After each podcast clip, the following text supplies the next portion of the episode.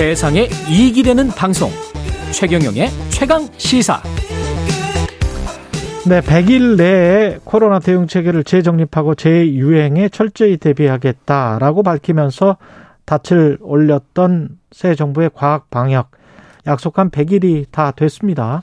어떻게 평가해야 할지 이재갑 한림대학교 강남성심병원 감염내과 교수 나오셨습니다. 안녕하십니까? 예, 안녕하세요. 예, 과학 방역 을 기치로 내걸었습니다. 어떻게 평가하시나요? 그, 뭐, 과학 방역이라는 단어는 매우 중요, 뭐, 중요하기도 중요하죠. 하고, 또 예. 맞는 말이기는 한데요. 예. 그러면, 이게 이제 나왔던 배경 자체가, 그러니까 전 정권의 방역을에 대해서 자기는 훨씬 더 과학적으로 진행하겠다라고 얘기를 한 부분, 그러니까 이제 그렇죠. 선명성 부분 때문에 한 부분이기는 한데, 실제로 정권이 바뀌고 나서 뭐 좀 더 과학적으로 뭔가 진행이 됐는가 하면, 음. 사실 방역이라는 게 벌써 저희가 2년 8개월 넘게 진행이 됐었던 과정이기 그렇죠. 때문에 사실 달라질 수 있는 게 별로 없거든요. 예. 그러니까 차별성을 주려고 했었던 단어가 오히려 이제 자기네들을 이제 다시 이제 부메랑이 돼서 날아오는 이런 상황이 된 어, 윤석열 게 정부. 좀, 예. 예, 그래서 좀 안타깝다는 생각이 듭니다. 예, 과학 방역이 지난 정부의 방역과 다른 게 무엇이었는가라고 했을 때 그 크게 차별성은 없었다. 근데 이제 말은 자율 방역, 표적 방역 이렇게 좀 네. 단어들이 지금 약간씩 바뀌었습니다. 그 동안에. 네. 예. 지난 100일 동안에. 네.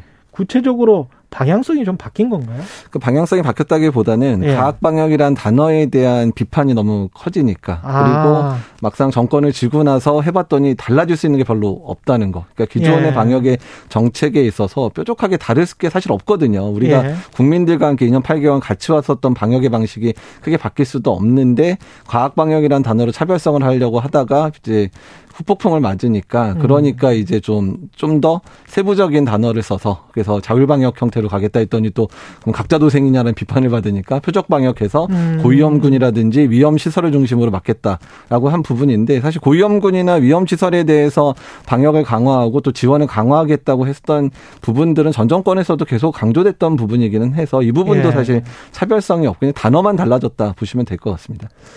일, 일선 현장에서는 이게 과학 방역이건 자율 방역이건 표적 방역이건 크게 달라진 거는 없나요? 없죠. 자, 예. 환자 수에 따라서 그냥 바쁘고 덜 바쁘고 그럴 뿐인가요? 뭐 그런 상황이기도 하고 예. 그리고 현장 입장에서는 환자가 늘어나게 되면 실제로 이제 환자를 열심히 봐야 되는 상황들이 그렇죠. 되는데 다만 오히려 이런 뭐 표적이든 뭐 자율이든 뭐 과학이든 이걸 둘째를 치고 나서도 예. 일단 예산적인 부분에 있어서 코로나19 대응에 들어가는 예산이 많이 줄었거든요. 아, 줄었습니까? 그래서 이제 환자들에 대한 지원들도 많이 줄었고 예. 그리고 이제 여러 가지 환자들을 위한 대책들에 해당되는 정책들도 많이 없어졌죠. 네. 대표적인 게 고위험군에 대한 재택 관리 부분 8월 1일자로 없어졌었죠. 그랬죠. 그리고 예. 이제 7월부터 일부 진단이라든지 또는 치료와 관련돼서 본인 부담금이 해설된다든지 음. 또는 이제 그 격리 대상자들에 대한 이제 정부의 생활지원금도 이제 축소가 돼서 이제 확진자의 절반 정도밖에는 못 받는 상황들이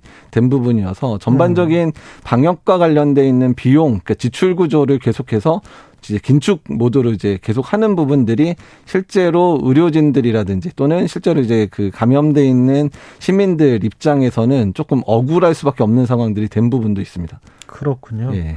근데 이제 이런 측면은 어떨까요? 그러니까 지난 지금 뭐 한 1년 8개월 정도 지났고 새로운 정부가 들어봤고 사람들도 그렇고 자영업자들의 요구도 그렇고 그래서 아 이게 더 이상은 이 정도의 강력한 방역으로는 힘들겠다라고 해서 사람들 자체가 민심이 그냥 일상적으로 그냥 걸리면 어쩔 수 없는 네. 상황 그렇게 그냥 가버리는 그리고 가버린 네. 결과 그리고 정부도 거기에 호응한 결과라고 볼 수도 있지 않을까요? 그러니까 이제 거리두기와 관련돼 있는 부분 가장 이제 소상공인 자영업자들뿐만 아니라 일상적인 생활에 이제 많은 제한이 되는 거리두기와 관련된 부분들은 이미 전 정권 후반부 그러니까 음. 오미크론 유행 때부터 풀기 시작을 했고 그랬죠. 그리고 이제 안정이 되고 나서 지금 악화가 되더라도 어떻든 뭐 정부 차원도 그렇고 국민들도 그렇고 거리두기를 동원하는 부분에 대해서는 지금 당장은 동의 안 하고 있기는 하거든요. 그렇죠. 그러니까 그건 어쩔 수 없이 이제 변화되는 양상들인 부분들인데 예. 문제는 이런 거리두기를 없이 피해를 최소화하면서 최대한 의료 체계도 버티면서 가려고 한다 그러면 네. 적어도 뭐 확진자에 대한 대책이라든지 음. 또는 병원에 대한 대책 뭐 이런 부분들은 오히려 비용이나 이런 부분을 더 강화시켜서 거리두기로 생겨나는 여러 가지 피해 때문에 발생했었던 이제 소상공인 보호나 이런 부분들이 이제 안 해야 되는 상황이 됐잖아요. 그렇죠. 그러니까 안 해도 그 되는. 사실 예. 그 비용들을 의료 체계라든지 방역 체계에 더 투여를 아. 해서 그래서 확진된 사람들 또는 이제 위험에 처한 사람들 또는 아니면 이제 예방 접종 이런 부분에 좀 더 강화해서 나가야 되는 측면이 지금 이루어져야 되는데 그러니까 그 음. 부분에 있어서 예산 지원까지 줄여버리는 상황이 되니까 그러니까 실제로 시- 현장에서의 그런 상황이 돌아가는데 매우 힘들게 특히 보건복지부나 질병관리청 일을 하는데 뭐뭘 하고 싶어도 돈이 있어야 할 거 아니에요. 아. 돈이 없는 상황이 되다 보니까 뾰족한 어떤 새로운 대책을 내놓을 수도 없는 상황이 된 거죠. 그러네요. 예. 지금 말씀 들어보니까 피해 최소화하기 위해서라도 확진자, 뭐 확진자에 관해서는 뭔가 지원을 해야 되고 병원 의료 체계 부담이 안 되는 방향으로 정부의 지원이 있어야 되는데 지금 현재의 상황은 어떻게 봐야 됩니까? 지금 그 더 폭발적으로 늘어날 수 있습니까? 재유행이 될 수가 있나요? 그러니까 지금 유행에 이제 아마 이제 정점으로 거의 치달은 거로 봐요. 예. 그러니까 1, 2주에 정점을 도달하고 그다음에 음. 아주 완만하게 아마 떨어질 가능성이 높다라고 대부분의 이제 예. 예측들이 나오거든요. 그러니까 정점의 규모는 뭐 20만 내외 정도일까 하루? 아닐까 하루 그 정도 생각하고 있는데 어떻든 간에 지금이 이제 위기고 그러니까 정점이 지나고 난 다음에 2, 3주 정도까지는 중증 환자가 늘어나거든요. 음. 그러니까 일부 예측 자료로는 2, 3주 이후에 중증 환자가 거의 1000명까지 늘어날 거다라고 얘기를 하고 있어요. 예. 그러면 사망자가 저는 오미크론 때 하루에 아마 400여 명대 나왔다면 이제 그 정도 되면 하루에 100명에서 200명 정도의 사망자도 나올 수 있는 100명. 이제 중증 환자의 범위가 되거든요. 예. 그러니까 앞으로 이제 한 달 정도 동안 중증 환자 관리를 얼마나 잘할 거냐. 그다음에 두 번째는 중증 환자가 발생하지 않도록 얼마나 조기에 환자들을 치료할 거냐. 또한 지금 예방 접종, 4차 접종 안 하고 있는 사람 많으니까 4차 접종 최대한 하게 할 거냐. 이 세 가지 조건들을 제대로 돌아가야지 그나마 이번 피크, 이번 이제 여름에서 가을로 이어지는 피크의 피해를 줄일 수 있는 부분인데 음. 이 부분이 제대로 돌아가게끔 하도록 정책적인 의지를 정부에서 보여야 된다는 얘기입니다. 그리고 지금 이재민 발생이 많았고 거기에서 또 집단 감염이 지금 나오고 있다라는 보도들이 있었거든요. 네. 이런 거는 어떻게 해야 됩니까? 그러니까 사람들이 이제 모일 수밖에 없는 구조인데다가 예. 열악한 구조에 사람들이 몰릴 수밖에 없는 구조가 되니까 당연히 그 중에서 확진자 규모가 늘어날 수밖에 없는 상황이 될 수밖에 없거든요. 예. 그렇기 때문에 이재민들이나 이런 분들에 대한 기초적인 그런 방역 물품이라든지 또는 이제 사람들이 조금 더저 너무 이제 밀집해서 이제 수용되지 않게끔 어. 조금 더 주거를 좀 개선해 줄 수 있는 방법들을 동원해서 이런 확진이 되거나 이러지 않도록 또한 초기에 증상 있는 분들은 빨리 치료에 갈 수 있도록 이제 그런 조치들을 빨리 해주는 게 매우 중요할 것 같습니다.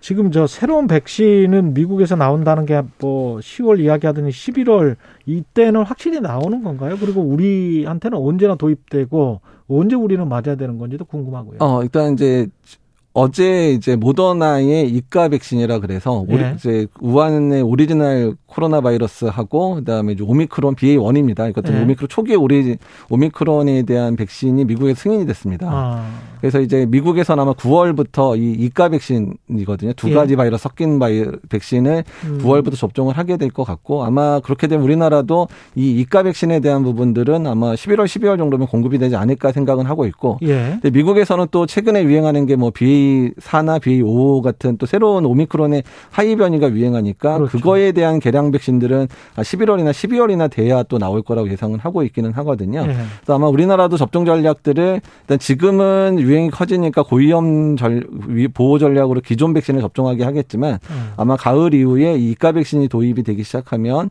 아마 이제 그 그거에 맞춰서 가을 예방 접종에 대한 계획도 새로 세우게 될 것 같습니다. 교수님께서 그 독감도 하루 40만 명 걸리면 우려 붕괴다 이런 네. 말씀하셨잖아요. 네. 이게 지금 현재의 코로나는 어느 정도로 위험합니까? 가령 뭐 아까 한 20만 명 정도, 30만 명 네. 그게 이제 피크일 것이다라고 말씀하셨는데 그러면 우리는 언제까지 뭐 어느 정도 수준이 되면 조금 좀 안심할 단계가 될까요? 확진자 숫자가. 그러니까 그래서 이제 최근 들어서 정부가 자꾸 코로나의 치명률이 독감의 정도에 많이 다다랐다 이런 얘기를 많이 하면서 예. 코로나 이제 많이 걱정 안 해도 된다라는 얘기를 하는데 음. 문제는 하루의 발생 규모 자체가 독감은 많아야 10만 명 정도 발생을 이제 겨울철에 하는 정도 수준이거든요. 아, 그렇군요. 그러니까 사실은 도- 코로나가 독감 수준이 되려면 발병 규모 자체가 독감 수준 정도까지 정도까지 떨어져야지 치명률과 관련된 부분들이 비슷해지는 상황이 되는 거잖아요. 그러니까 그러네요. 절대적인 예. 환자 발생 수가. 예. 그러니까 앞으로 이제 하루에 한 10만 명 내외 정도의 유행 상황까지는 지금은 워너비 코로 뭐 독감도 버텼었으니까 음. 감당 가능해요. 그러니까 음. 앞으로 우리가 코로나를 독감처럼 여기려면 그냥 독감 수준의 발병 패턴들, 그러니까 하루 발병 규모라든지 이런 거 중증 환자 발생 규모가 그 정도면 우리가 감당한 수준은 되겠다 정도. 10만 명 이하 예, 예. 그렇게 좀 잡아 야 의료 체계도 붕괴되지 않는다. 네, 예. 그런 말씀이셨습니다. 네. 이재갑 한림대학교 강남성심병원 감염내과 교수였습니다. 고맙습니다. 네, 감사합니다. 그리고 아까 서욱 전 장관 자택 압수수색 소식 전해드렸는데요. 검찰이 박지원 전 국정원장 자택도 압수수색했다고 합니다. 속보 들어와 있어서 말씀드렸습니다. 8월 16일 화요일 KBS 1라디오 최경령의 최강 시사였습니다. 고맙습니다.